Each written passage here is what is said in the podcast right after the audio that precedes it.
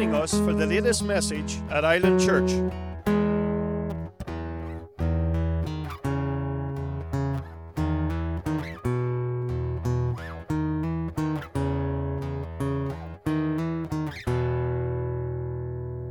My topic tonight is confessing Christ publicly if you're taking notes. Confessing Christ publicly. In the Christian life, you've got to start, start the journey somewhere. Whether you're five years old, 10 years old, whenever Christ enters into your life, that's the start of your life. For my life, the start of my life was 1997. Before that, my life was pretty packed with going out to discos. I would have went Wednesday, Thursday, Friday, and Saturday nights. I was a party goer, if you like. So I was out in the night scene every week without fail, giving it me bit, dancing and moving around and doing all that kind of stuff. So when I gave my life to Christ in 1997, a thing changed within me. All that desire for going out and partying just left me like that. Now, that was a big thing because that's what I live for. That was my life. You told me that I wasn't going to go out to Portrush on a Saturday night. I would have looked at you and says, "No chance. I'm going." That's my life. So when Christ came into my life, I didn't want to go out anymore. I didn't want to go and party. I didn't want to go and do anything. My life completely changed. So the journey began in 1997 in September. And I remember that following uh, the, the months that lay ahead in, in July, July time, the Lord took me down to where? Portrush. Can you imagine that? He took me, and my first role in Portrush was at CSSM. It's a, it's a group that they met every, every summer for the kids, working with kids' work. And I remember my first role at this was they would dig a big pulpit in the morning time, and it's a big sand pulpit where the team came on and done props. And my role as a Christian was to look after this pulpit and don't let any of the kids destroy it. My first rule. So I was up there with the spade standing. If anybody went on that, I was to take them off. So that was my first rule in CSSM in that, that, that July time. So there I was, proud as punch, looking after this pulpit. And then we had to go and sing. Now, I'm not a singer, and I'm not a, I'm not a good singer. I can't sing a note. Okay, my wife can sing, other people can sing. I'm not a singer. So there we are, standing. And the full team was there. We were all standing with wee hymn sheets. And I look around and I see all my friends from the city of Lincoln Courts and all round, all coming up partying, coming in a big party. And they're all shouting and roaring. And there was me. And the hymn sheet was here. And then it's starting to go up here. And I was like, hope they don't see me. Gosh, they see me, they'll give me some slagging. That's not good. So I try to hide the hymn sheet. And uh, I didn't, they didn't see me. But you know, it was, it's not easy at the start as you're a Christian, starting off. I didn't want anybody to know. I was like, I can't tell anybody, oh dear. And the first time that I was in Foyle Meats, when that's where I worked in a meat plant, I worked there for 28 years. And I was standing there, and all the lads found out that I was saved. I give my life to Christ. Here we go. I'm just standing there working away. Oh, did you hear Adrian Curry got saved? He gave his life. He's one of them religious people now. He gave his life to Jesus. Whoa! And I remember standing, and a big boy with tattoos all over him, tattoos in his head, D. Logan, you called him. He came up and he goes, Oh, you know, Moses, hey, Moses. And, he, and that's what he called me, Moses. And I remember the reaction that I had. The Holy Spirit just moved upon me. I just lifted my arm and I says, You follow me and I'll take you to heaven. I'll get you into the promised land. I'll get you in. And from that moment on, that was it. It was I wasn't ashamed of Christ. From that moment on, I was not ashamed of the Lord Jesus Christ. Now, it wasn't easy at the start because my friend was a Christian and he was getting slagging. He was getting, people would slag him about his Christianity and about Jesus and all this. So I didn't want that. I didn't want to get hurt or slagged or called names or Bible basher or all that. I wanted to keep it sort of sweet, but it doesn't work out that way sometimes. So I just then, after that, that was it for me. I was not ashamed of the Lord Jesus Christ anymore. But it was just at that first wee bit, confessing Christ publicly. Then, you know, for years after that, I went on with the Lord and up and down, up and down. It's like everybody's life in here. It's not a rose garden every week. Ups and downs. There's ups and downs in the Christian faith. But I'm still standing after so many years. 1997, I gave my life to Christ. He took me on a roller coaster all over the place, all over the world. Can you imagine a wee boy from Drumahoe going all over the world, preaching the gospel, laying hands on the sick, and seeing them getting healed? And that's all from Derry. What can He not do with us? When we give our life to Him, what can He not do with us? There's nobody special in here. Everybody's the same. Everybody's in the same boat. We're all equal before the Lord. We're all equal before the Lord. So, as I say, my topic tonight is confessing Christ publicly.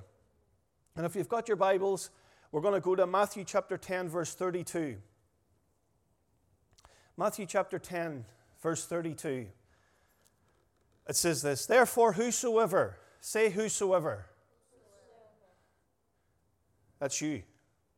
The whosoever is you. The whosoever is me. You see that? Whosoever. Underline that. Whosoever confesses me before men, him I will also confess before my Father who is in heaven. You stick up for me, and I'll stick up for you. That's what he's saying. You confess me before men, and I'll confess you before my heavenly Father up in heaven. What a deal. That's powerful to have that deal, isn't it? In Matthew's Gospel, we see that Jesus has just called the 12 disciples to him in verse 1 of chapter 10. Let's look at that. He gave them power over unclean spirits to cast them out and to heal all kinds. I say all. Everybody say all. All kinds of sicknesses and all kinds of diseases. Is there a sickness that Jesus can't heal?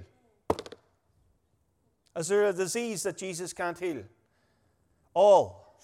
All means everything. The last time I was at school, all meant everything. It must be the same way. I don't think it's changed in so many years. All. All diseases, heal all sicknesses.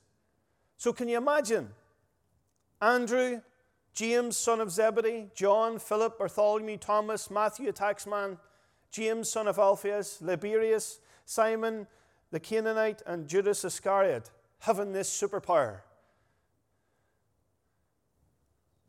The 12 of them. They've got this now. They can go and lay hands on the sick and they're going to get healed. I don't know about you, but if somebody told me, here, I'm going to give you this supernatural power, I want you to go now and I want you to use this, I want you to use this, go and do that. You'd be jumping up into your seat going, right, who's sick? Who do I know sick? I know uh, my, my uncle's sick. Right, I'm going to go supernaturally. Watch this here, boys. Bring your cameras. Whoa, boom. There, you're not sick anymore. You would get excited, wouldn't you? These 12 men now had this power at their disposal to go and lay hands on the sick and all diseases, everything that you can name under the sun, they could get the person better. Wow, that's supernatural. So, verse 5 of our scripture reading says, These 12 Jesus sent out. Verse 8 of this scripture says, Heal the sick, cleanse the leper, and raise the dead. Whoa, boy. We've got some power here, the 12, looking at each other going, We can raise dead. I, I don't know if you've ever seen anybody with leprosy before. That's not a very nice thing to have. You could put your hand here in a hot stove and not feel it, and just smell the burning of the hand. You wouldn't feel it. Parts of your body falling off you. When, when I was in Israel, I seen this. I seen people standing with all deformed bodies, leprosy. And these 12 now has the power to heal leprosy. Awesome when you think about it, folks. Awesome to heal the sick. And not only that, to raise the dead. These guys had the power to do that. He says it in the Word. And, and he says, to cast out demons. Freely you have received and freely give. Do you know there's people out there charging money to get you better? Come to me. Four sessions, £50 a time, and you'll be okay. Freely you have received, freely give. Don't go to anybody that's going to charge you for healing. Come here and get it free. 50 pounds, 100 pounds, the amount of money that's going out to people who don't know the word and they're charging for to get healed and they're not even healed. That's counterfeit. That's not the real McCoy. Freely you have received, freely give. Now, I don't know about you, but if somebody tells me who is in this very high role within the making of this earth, Jesus, if he told me that I can go forth and do these things, and he's, he's backing me, I'm going to go and enjoy myself and help as many people as I can. When I was in Foyle Meats, there was a manager in there by the name of Eamon Collins. Anything that I needed, anything that I needed to do, I went directly to him. And you see, when he gave me the go ahead, the green light to do what I asked him to do, nobody was stopping me. Other managers would have came along, what are you doing that for? I don't care.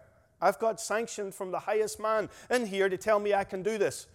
I'm not interested. I'm going to do it. Isn't that right? When your boss of boss says something for you to go and do, you go and you do it, and you don't care what anybody else thinks. Is that right? Because that boss knew who he was. Other bosses haven't got a clue who they are.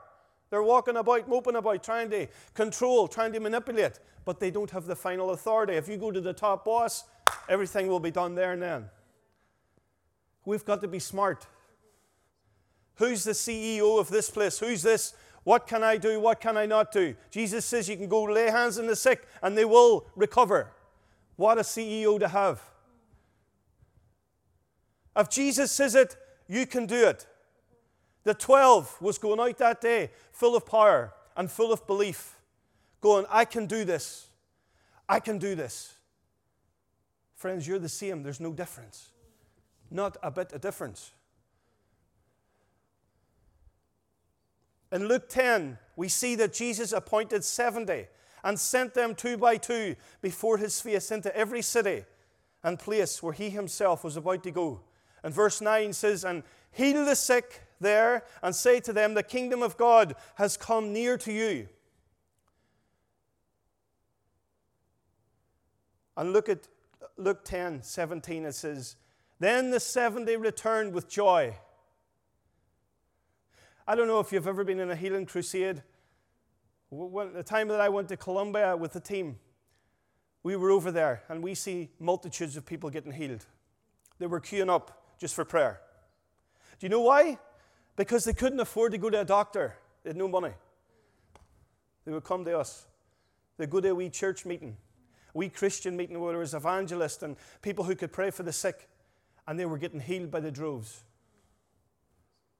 And I don't know, but you see the joy in my face when I seen people getting healed? The joy. Knowing that you could help somebody that was in need, truly in need. People were coming into the meeting and they were walking out free from sickness and all disease and anything that they had. They were walking out free completely.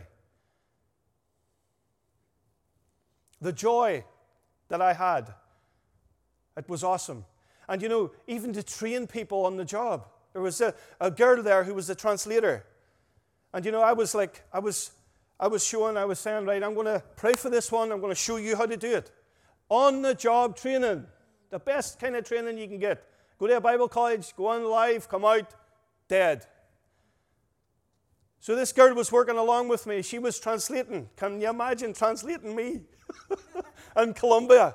So I had to speak slow. Every time I speak with my wife, or if I do an Indonesian meeting, I have to speak slow to get translation over. So I was speaking, I was saying, I was praying away. I says, Right, it's your turn. And she was going. And I says, You can do it. Come on. And there was a man with a sore back, a young fellow with a sore back. And she was going. I says, It's okay. You can do this. She prayed with him. He got healed. She told me later on, Do you know why I didn't want to pray with him? I says, Why? Why? Because I used to go with him. I used to be his girlfriend. I didn't want to pray with him. But the man got so, he, he got healed. The Lord healed him. And he was excited. He was hugging her and all, all day. And I didn't know that this was her boyfriend before. The Lord healed her. On the job training. God's good. He's a good God. He loves every one of them. So, can you imagine this? These 70 come back with joy, saying, Lord, even the demons are subject to us in your name. Even demons are subject. The 70 came back. So, can you see their faces with joy? We prayed for people and they get healed. Woo! Awesome! We've seen uh, demons getting out of, driven out of people. Awesome! The joy that was on them 70 believers. When was the last time you had joy on you? The joy of the Lord is our Yes, it is. Nehemiah 8:10. We need to learn to have joy. We need to learn to do that ourselves. Because the word will steal you off your joy. Doesn't want you to be joyful. Doesn't want you to be happy. Doesn't want you to be sitting with a big smile on your face. Joy for the Lord. Them 70 coming back buzzing. The 12 coming back. Wow. This is awesome. This is all powerful. Verse 19. This is one of my favorite verses in the whole Bible. And I learned this from my wife a way back. She sings it. I don't sing it, I say it. Behold, I give you, everybody say you, the authority. Say authority. To trample on serpents and scorpions and overcome all the power of the enemy, and nothing shall by any means hurt you. Who does Jesus give this power to? The authority to? You. You have it. You have the power, you have the authority. You have it at your disposal. You have it in your arsenal. You have it. He has given it to you. If I give you something, if I come down and I give you something, do I have it? I don't have it anymore. Who's got it? Now, she can write books with that pen. She can do stuff with that pen, or she can do absolutely nothing with the pen. The pen can sit like that, the ink can stay in it, and it's worthless. And she'll die in 50 years' time, and that pen was never used. And she'll go before God on Judgment Day, and God will say, I give you the authority, I give you everything. Why did you not use it? I didn't know. I didn't know how to use it. So we need to learn how to use it. We need to learn how to use it. God's not going to do it for you. When you, you know, you could look at it and, oh, look, oh, that makes a mark. Oh, I can, wow, this is amazing. You know, oh, I prayed for somebody and they didn't get healed. Oh, I'm not doing that again. I'm going to keep praying because Jesus told me if I can lay hands on the sick, they will get healed. That's not my fault. I'm going to keep praying. I'm going to keep using this pen. I'm going to use this pen out until it's dead. I'm going to use it. Brother Hagin, he got eight visitations by Jesus himself, came to him and spoke to him eight times. The third occasion that Jesus came to speak to him, near the end of the conversation, a demon like form came up, like a smoke screen, dark smoke screen came up between him and Jesus. He could not see Jesus, and Jesus was couldn't see him because this monkey-like type demonic force came in and was going ah, akak akak ah, akak ah, akak. And Brother Hagin was looking at him, going, "Get that thing away! I want to talk to Jesus. Jesus, do something about it. Please do something about this. I need to talk. I need to talk to you. I need to hear what you've got to say." Brother Hagin got fed up with that demon thing. And he goes, In the name of Jesus, I command you to go. And the thing dropped to the ground. The smoke, the darkness came away, dropped to the ground, and swiveled in the ground. Brother Hagin says to Jesus, Why did you not get rid of that? He goes, I couldn't. And then Jesus, What do you mean you couldn't? I never heard you right, did I? No, I couldn't. What do you mean you couldn't?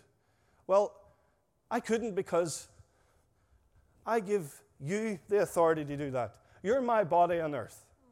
I'm the head, but you're my body. I've given the authority to you. You're his hands, you're his feet on this earth. He's given you the authority, he's given it to you. What a responsibility. Isn't that powerful? He's given that to you.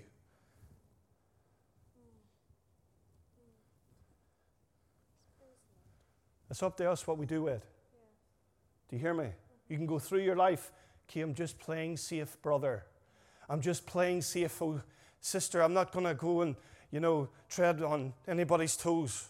Tread on the toes. You're only here once. Tread on the toes. Do what you have to do publicly. Yes. Confess Christ publicly. Yes. Tell them what you know. Yes. You've got the best information in you. I know people who are geniuses and smart and don't know Jesus. I would rather know Jesus know how to get to heaven than know all the rest of the knowledge in the world and do great jobs and get big finances. I know Christ. I know how to get to heaven. I could show you how to get to heaven. Best information on earth.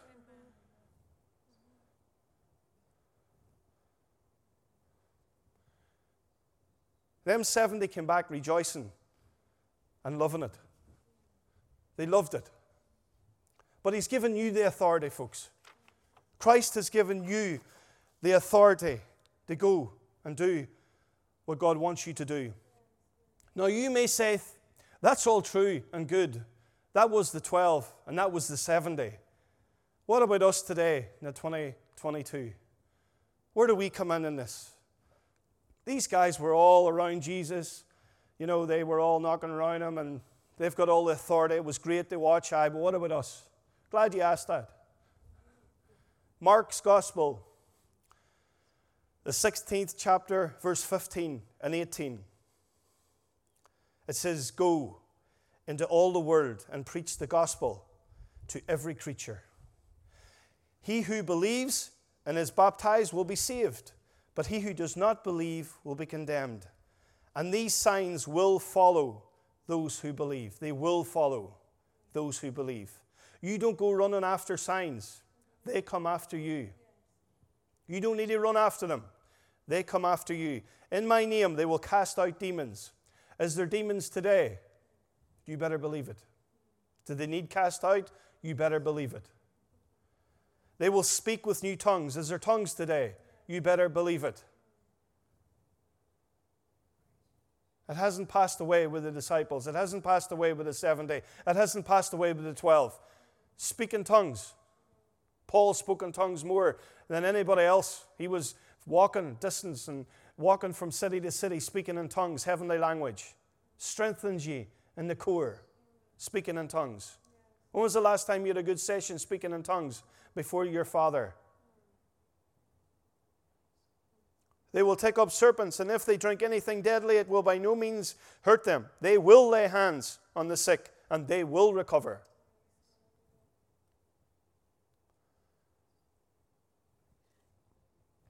Our job as a believer, folks, in Matthew 28, Jesus says, Go. That's what he told his disciples go. That's what we're telling you go. I've commanded you, go. Don't stay still. Don't stay still. Go. Keep on the move. It's hard to hit a moving target. Sometimes the devil has you eyed up and if you're just stationary, stand there like a statue, boom, you're hit. Got to move forward for Christ. No standing still. You stand still and you get hit. You got to keep moving. If I got you a job in a shop and you were just standing there like that, do you think I would employ you more? What would happen? Even if you're just standing about with on in your hand and you're letting on the work, you're still moving.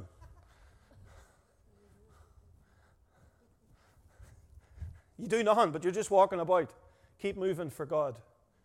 Keep reading your Bible. Keep praying. Keep active. Active service. You've got to be active service in your Christian walk. If you're stationary and the enemy comes, you'll not be able to defend yourself. That's why you've got to be active. Your adversary walks around, always on the prowl. That's why we need to be active. James 4 7 says, Resist the devil, and he will flee from you. That word flee means run fast.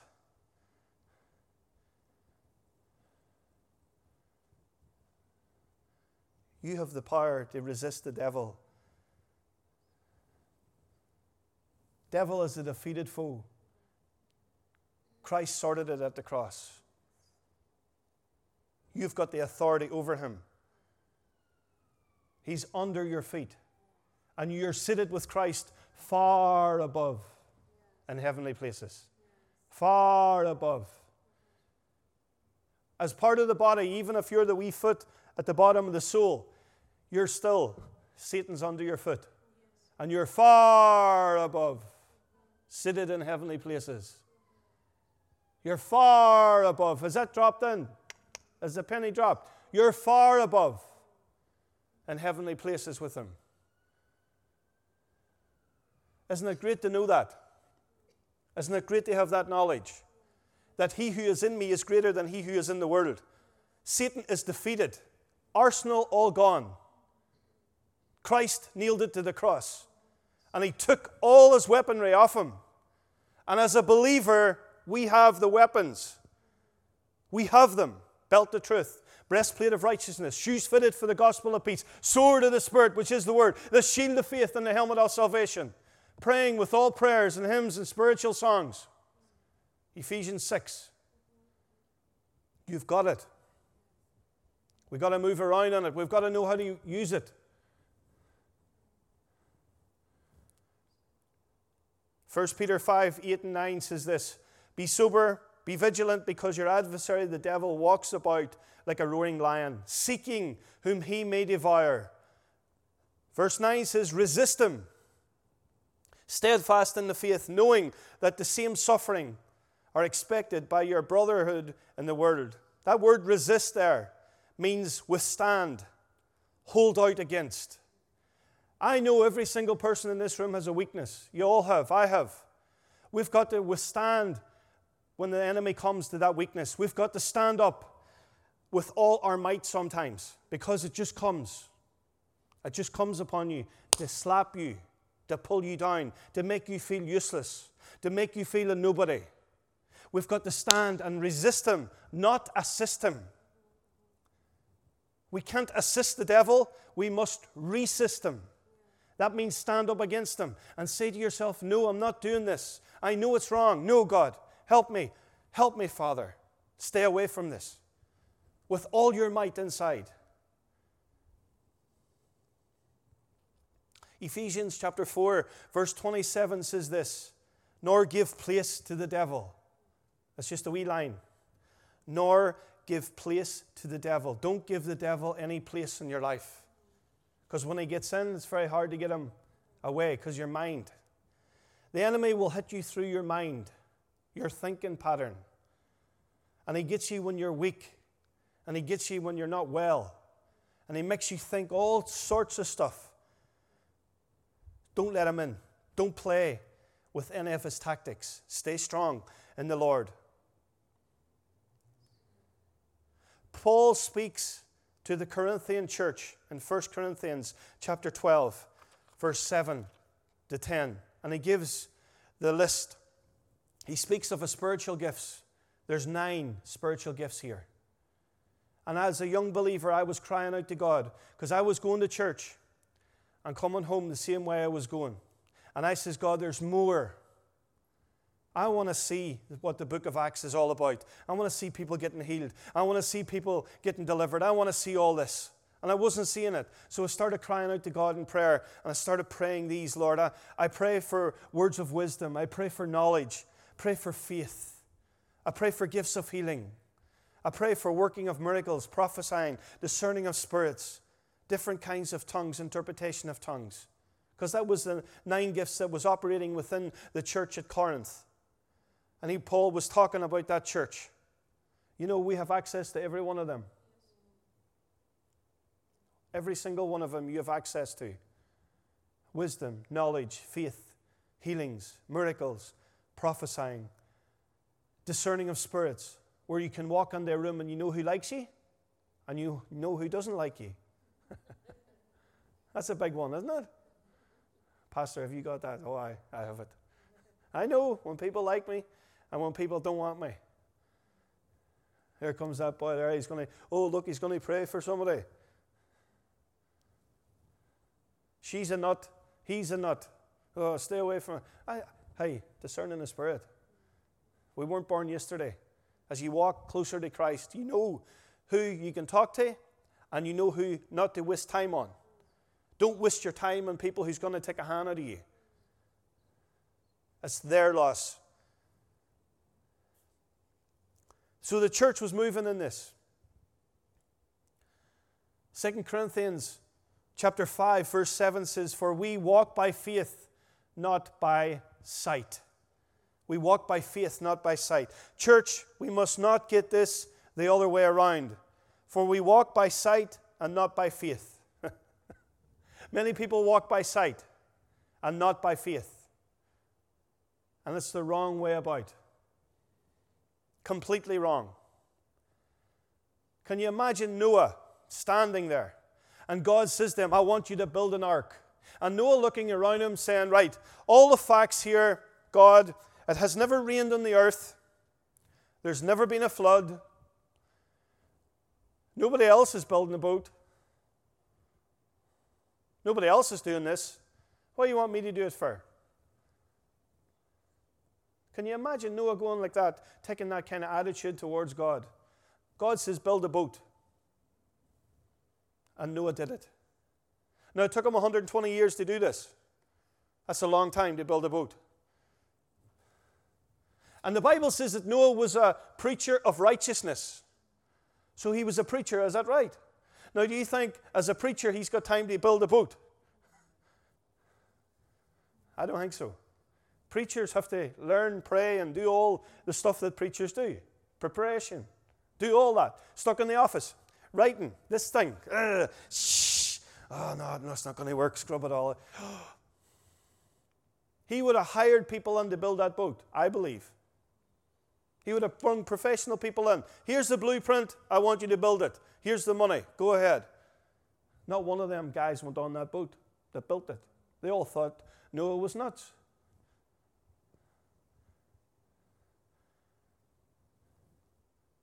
Maybe people at your work thinks you're nuts because you're a Christian. Maybe your family members thinks you're nuts because you're a Christian. And you're OTT, over the top she keeps going on about this, and, uh, and then a trouble hits, and then they go to you for help. Can I get an amen? Come on. They go to you for help because they know that they can get help from you because you've got some divine connection.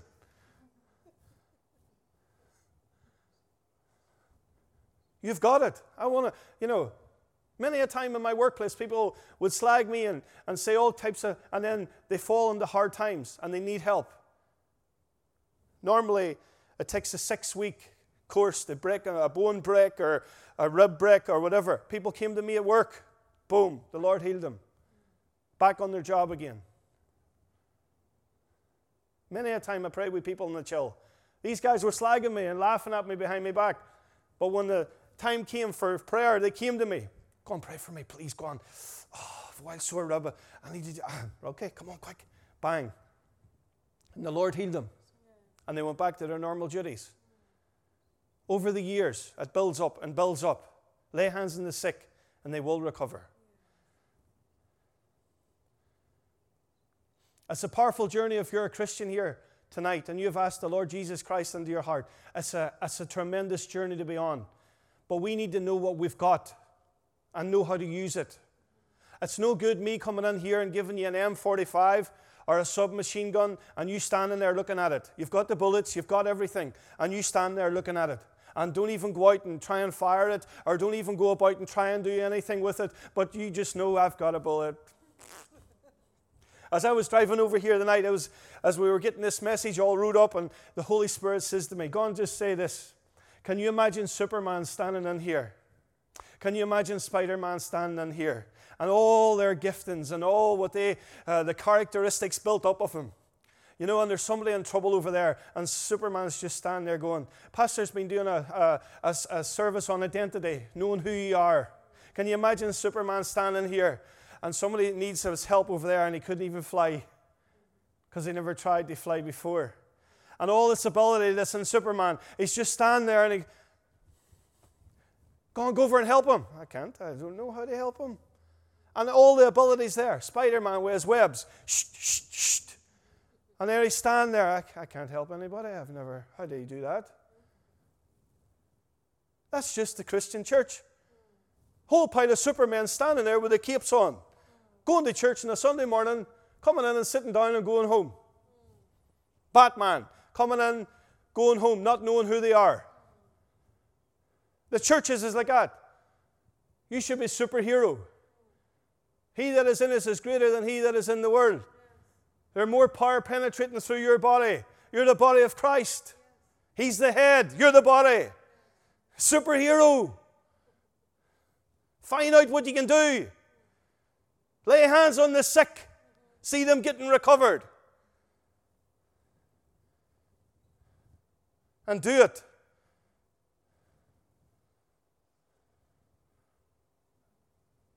was great to see Superman flying over the falls and saving everybody and woo, going into a, like a telegraph pole and just changing and coming out like super cape.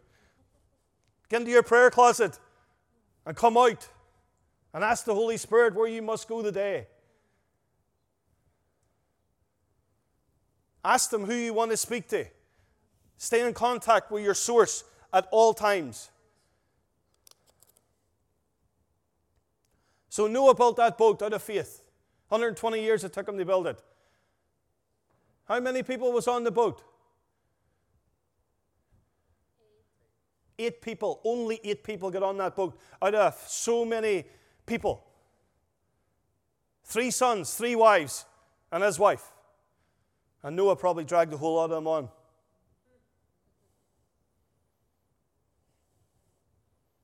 Sometimes you've got to drag people, don't you? Sometimes it has to be done.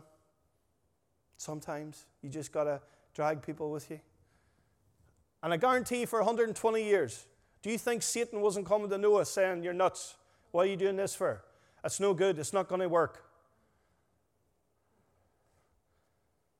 But Noah stayed focused. Yes. That's a message for somebody on here. You think it's not working. What's the use? God says, Stay focused. Stay focused.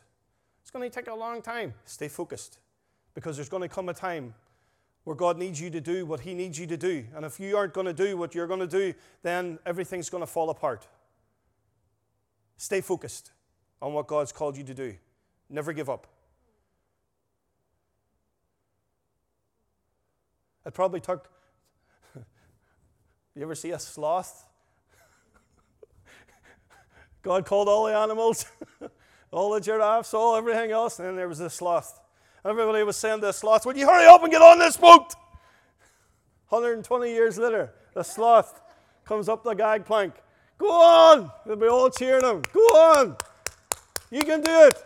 The wee sloth having pride as punch coming up the gangplank.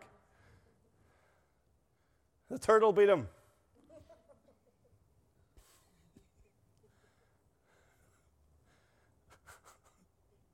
Can you imagine that? All different types of animals getting on that boat. Powerful. They all got saved, and all the people perished. They all thought Noah was nuts. Screwless. What's he doing? Never rained a day in his life. But it was by faith he done that. So we walk by faith, not by sight. Things don't look right. I'm, I'm giving tithes in every week and it, it's not working. Keep going. Keep giving your tithes to God. I'm trying to live right in this ungodly world. Keep living right. People's watching you. You're their only hope. They don't read their Bible, they're your hope. You're their hope. You are their hope. I got a text message there like I was telling people about the chip and many years all in foil meats, you know, going, people's going to get a chip in their right hand for all that. That's over 20 years' work. I get text messages on Facebook. Flick, you were right. The people's getting the chip. That's a way back. Many people would text me, You're right about that. What you says 20 years ago, you were right. 20 years later, they're still thinking. The seeds are going in. Seeds, seeds, seeds. You don't know the impact that you're having on people. You don't realize it. Keep planting the seeds. Keep showing love. Remember, I always go back to that sermon I had many years ago in 1 Corinthians. If you don't have love, you're nothing. You can give to the poor, but if you don't have love, you're nothing. Love is the key. Hebrews 11, verse 6 But without faith it's impossible to please Him. For he who comes to God must believe that He is, and that He is a rewarder of those who diligently seek Him. Everybody say diligently. That's a word, isn't it? Diligently. It means active, constant, earnest, hard working, preserving, persistent, tireless.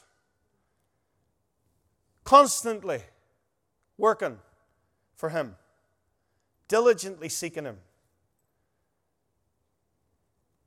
Diligently seeking Him. Faith, that word faith means assurance, belief, confidence, dependence, trust, truth, truthfulness. Trust or confidence in a person or a thing, a strong conviction. Hebrews 13, verse 5 says this I will never leave you nor forsake you. That's Jesus talking. He's always with you wherever you are, whatever you're going through. He is always with you. Now, time stops for nobody. It stops for absolute nobody. That's why we've got to be productive in our time. We have to be. We're not getting any younger. We're not. We're getting older. Isn't that right? 10 years. 20 years ago, the World Trade Center got hit. 20 years. That's a long time. Can you remember it as if it was yesterday? All the older people on here, come on, tell me the truth. 20 years is a long time. 20 years, the World Trade Center got hit. If I had asked you that before, would you have told me 20 years? You would have said, oh, it's a couple of years. No, 20 years. September the 11th, 2001, the World Trade Center got hit. 2011, Osama bin Laden, on May the 2nd, he's 10 years dead. 10 years, Osama bin Laden. I remember watching it in the house, watching it on TV as if it was last week. 10 years. 1977, August 16th, age 42, 39 years ago. Who died? Uh-huh, uh-huh. Who died? Elvis Presley. He's died 39 years. Now, you think he wouldn't be died 39 years, would you? Just think it's a couple of years ago, maybe, because you so, see so much of Elvis, don't you? He's dead nearly 40 years. Flies in. Amy Winehouse, aged 27 years, passed 23rd of July 2011. She's 10 years dead. She's dead 10 years already. Isn't that amazing? Ian Paisley, the 12th of September 2014, aged 88, he's seven years dead. Martin McGuinness is dead five years. 2017. Five years he's dead. It just seems like last year or the year before he died. He's died five years already. Boom, time goes on like this. Jesus Christ, 2,000 years ago. He's not dead, he's alive. Grave couldn't hold the big man down. Time stops for nobody, folks. Get a reality check. We need to keep moving forward for God. Don't put things off today and let them go tomorrow. We've got to do it today because time flies. You're full of great ideas. I'm going to do that. I'm going to do that. Ten years have passed and you've done nothing. That's why we've got to do it. When God tells you to do a thing, get it done. Get the thing done. Church, we must not hold back in confessing Christ. We must not do it. Time's running out. Luke 12, 8 says, Whoever confesses me before men, him, the Son of Man, also will confess before the angels of God. Am I talking to any secret believers in here or online? You're a Christian, but you're a secret Christian. You haven't told anybody, or you're afraid to tell anybody because your mates will laugh at you, or your friends will laugh at you. Nobody knows that you're saved. You've told no one. It has been months and you've told no one. As you stop speaking Christ, as you stop going on and doing that, you're going to get into a habit of doing it where you'll eventually not bother speaking to anybody about Christ. And then you find yourself what? In a backslidden condition. That's not a good position to be in. Trust me. That's not. That's why it's good to constantly be at meetings, be at a Wednesday night Bible study, be at a Sunday morning church, be somewhere around Christians. It's time to come out and start speaking about Jesus. It's time to come out of your comfort zone and tell people about Jesus. Start telling your friends, loved ones, work people. Don't be afraid to do it. What's keeping you back from going out and telling people what will it take for you to start being active for Christ again? At one time, you had fire in your belly. You loved going praying for the sick. My wife will tell you, my son will tell you. When I'm out with them, sometimes they look at me and they go, Why are you studying that person for? And I'll say, He's got a sore hip, the right hip's down, the left hip's up, and they're going to go, Don't you go up there and say nothing. Especially my son. He's so funny. Don't you be going over there, Dad, and saying to that person that he's got a sore back, and you'll, shh, say nothing. That's so funny. But when you're hungry for God and you're hungry for the things of God and you want people to get set free, it's in you, it burns in you. Let light the fire. Stir up the gift that is within you. Can Christ stir up the gift, or do you have to stir it up? You have to. You have to learn how to do this. Stir up the gift that is within you. Stir it up. Nicodemus and another guy in the New Testament, the cross it out of them. It was the death of Jesus himself on the cross in John chapter 19, verse 38 and 39. A guy called Joseph of Arimathea and a guy called Nicodemus Christ died on the cross and something changed in them. Joseph of Arimathea and Nicodemus, two old boys, they went into Pilate and they says to Pilate, I want his body off that tree. I want it. I'm going to take it. Now they came out. They did not care what the Pharisees says anymore. They did not care what other people thought anymore. They says he was the Son of God. Nicodemus came to Jesus by night. Why do you think he came by night? So as his friends wouldn't see him coming during the day. Isn't that right? In, in John chapter 3. He came to Jesus by night, early hours of the morning. And Jesus spoke to him, and, and then chapters later on, we see in John, he comes, Joseph of Arimathea and Nicodemus, the two of them, come to get Christ's body off the tree. They says, we don't care anymore what people think. It's good to be in that position where you don't care what your other people think. Because, see, if you start worrying what other people think, you know what will happen? This here, I'll just, as an instrument, it'll close up and nothing will be done. Not a thing will be done with it. And that's a waste. Don't worry about what other people think. Joseph of Arimathea and Nicodemus, two old boys, went and got Jesus' body off the tree and they went and put it into Joseph of Arimathea's tomb. What legacy is that? Two old boys going in and doing it. Where all the disciples were hiding because the, the fear, these two old boys just went in and done it. He says, No, we're going to go. We know he's the Son of God. We're, we're, we're, we don't care. We're confessing him publicly. And they went in and they got him. You see, if they hadn't done that, where do you think Jesus' body would have went? Threw in a heap outside the walls. Outside the walls, they just threw the bodies of the dead people in a heap outside the walls. So them two old boys went down and got him. Thank God for old boys. Thank God for people who came out and done it.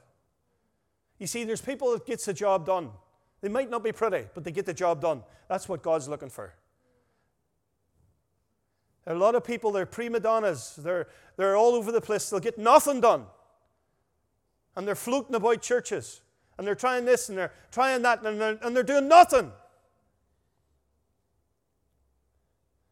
It's better getting in and doing it and being serious and doing it. I would rather have these people here than a full church of prima donnas just sitting there looking up at the front doing nothing. I would rather have people who's in there in the trench and working for Christ and doing what God wants them to do than sitting there letting on counterfeits.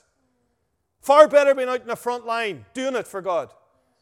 Because he who stands up for him, he's going to stand up for you. Far better getting in there, getting the sleeves rolled up, and getting to work for Christ. Pastor, you don't need to do anything, everything's done. Nonsense. You need to get your sleeves rolled up and you need to get and do what God's called you to do. Nobody else is going to do it.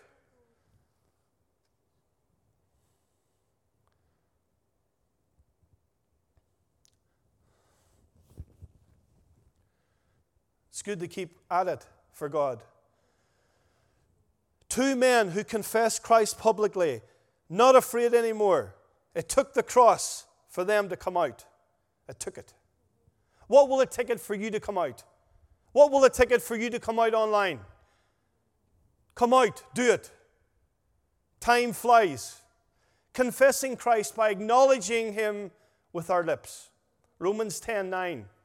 That if you confess with your mouth the Lord Jesus and believe in your heart that God has raised him from the dead, you will be saved. Confession. When you speak it out, you will be saved. Confess him with thy mouth. When you're in love with somebody, you can't stop talking about him or her. Isn't that right? When you first met that handsome man, you were on the phone to your wee friend, oh, da, oh, oh, he's gorgeous. You want to see his teeth? The head of hair on him. Oh, he's something special. And you're confessing with your mouth that you really love the guy. You're on the phone at midnight because your time zones are different. And you're sitting there going, wow, wow. And your friends and families all around go, oh, I must see him. Oh, you have to let me see him. You have to let me see her. Isn't that right? When you're in love.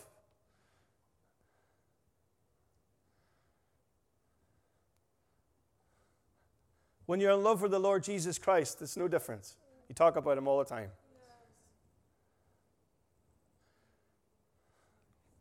Confession. It's good to talk, isn't it? Psalm 107, verse 2 Let the redeemed of the Lord say so, whom he has redeemed from the hand of the enemy. That word redeem means to recover by payment, to regain, to deliver from sin, to pay off, to restore, to favor, to make amends for. My life was in a mess before I met Christ but I've been redeemed.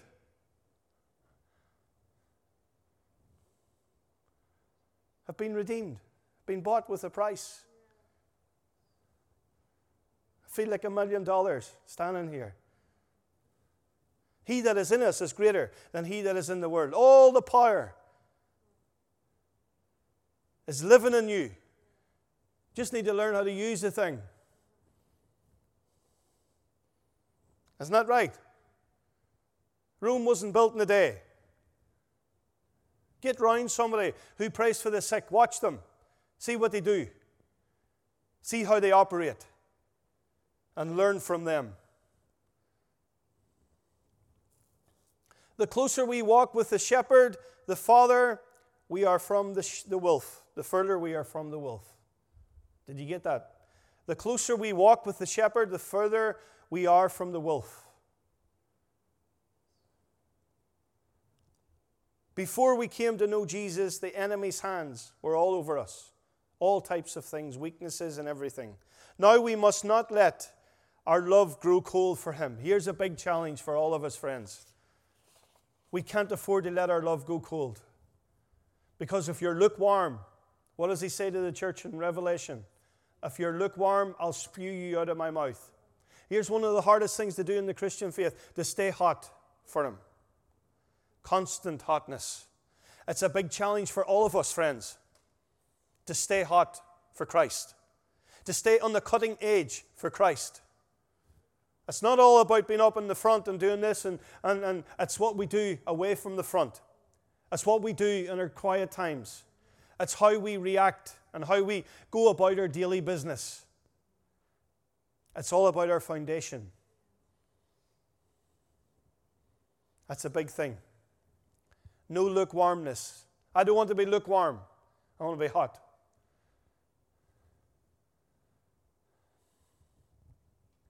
We need to learn to be hot for Christ.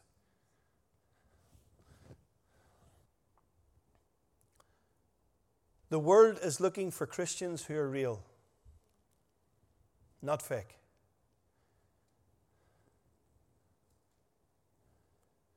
Others judge Christ by how we live. You ever see people going around and they're depressed? Oh, I'm a Christian. Don't like her over there, but she's, no, I don't like him or no, blah, blah, blah.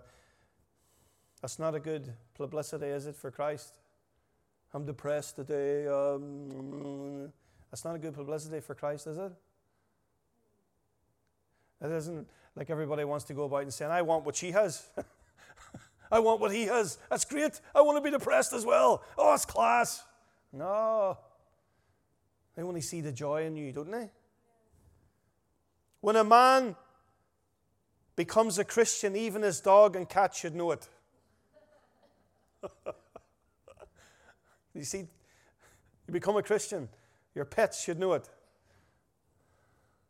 What happened to him? Don't know, but he's not kicking me anymore. He's not talking bad about me anymore. He's not cursing at me anymore.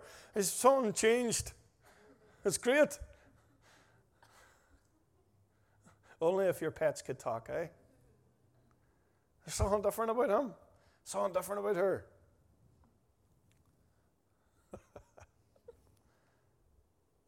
I think it was in the Wales revival that when they all got saved, they used to take the, I think it was the horses or the donkeys down under the, you know, the, the mine, and they had to retrain the whole lot of them because they cursed. There was a trigger word for the donkeys or the, I think it was the donkeys or the horses. They used swear words for them to move and do all types of, you know, instructions. So when, when they all got saved, they didn't use the swear words, and the donkeys didn't know where to go. And the horses didn't know what to do. So they were just looking around at them. So they had to retrain them. I think it was the Welsh revival. I remember studying it. So God doesn't command sinners to go to church, but He does command the church to go to sinners. We are going to be starting an evangelist team very soon to go on the streets. Possibly, maybe a Friday night, we're going to discuss it, we're going to pray about it. But that's what God's called us to do. I love praying for people on the streets, Lord healing them. Up Shipquay Street, people getting healed. We were doing that a way back. The police would call us and say, Thank you for going on the streets. The crime rates have gone down just because the presence of us on the streets. Jesus was born in a borrowed manger. He preached from a borrowed boat. He entered Jerusalem on a borrowed donkey. He ate the Last Supper in a borrowed upper room, and he was buried in a borrowed tomb. Now he asks to borrow the lives of Christians to reach the rest of the world. If we do not speak, then he is dumb and silent. You're the ones. I'm the ones that God's using as the body of Christ. You may be thinking to yourself, I can't tell people about Christ. Fear sets in. I can't pray. I can't do this. Listen, behold the, tur- the, the turtle. He makes progress only when he sticks his neck out. Stick your neck out for Christ. It's worth it. You go places. Be sold out for Jesus, hold nothing back. Luke 12, 8 and 10 says, Whoever confesses me before men, him the Son of Man also will confess before the angels of God. And look at verse 9. But he who denies me before men will be denied before the angels of God. I never want God to deny me. Never want him to deny me. That's why I want to stand up for him now.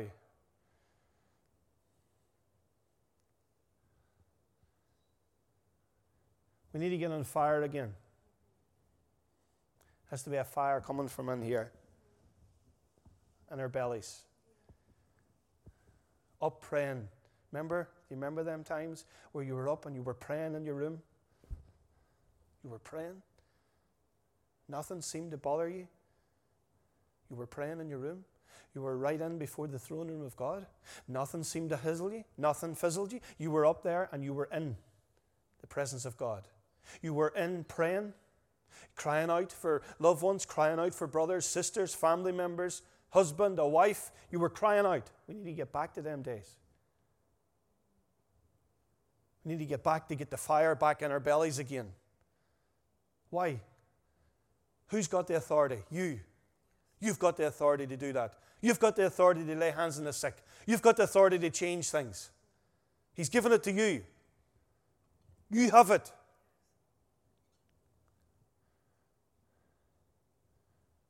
Remember, what would you do if you seen a whole pile of supermen just stand there and they couldn't help anybody? It's a whist. I'm seeing a whole pile of superheroes here. Doesn't matter what age you are, you're still a superhero. You still got the power. Your words have more power. We need to get active. Activate the presence of God in your life, folks. Don't be afraid to confess Him before people.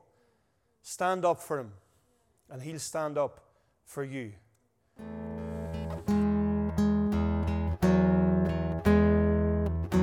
We are so glad you could join us for our latest message. We are located in the city at 76 Strand Road, and we would love for you to call in and join us. Details are on our website at islandchurch.co.uk.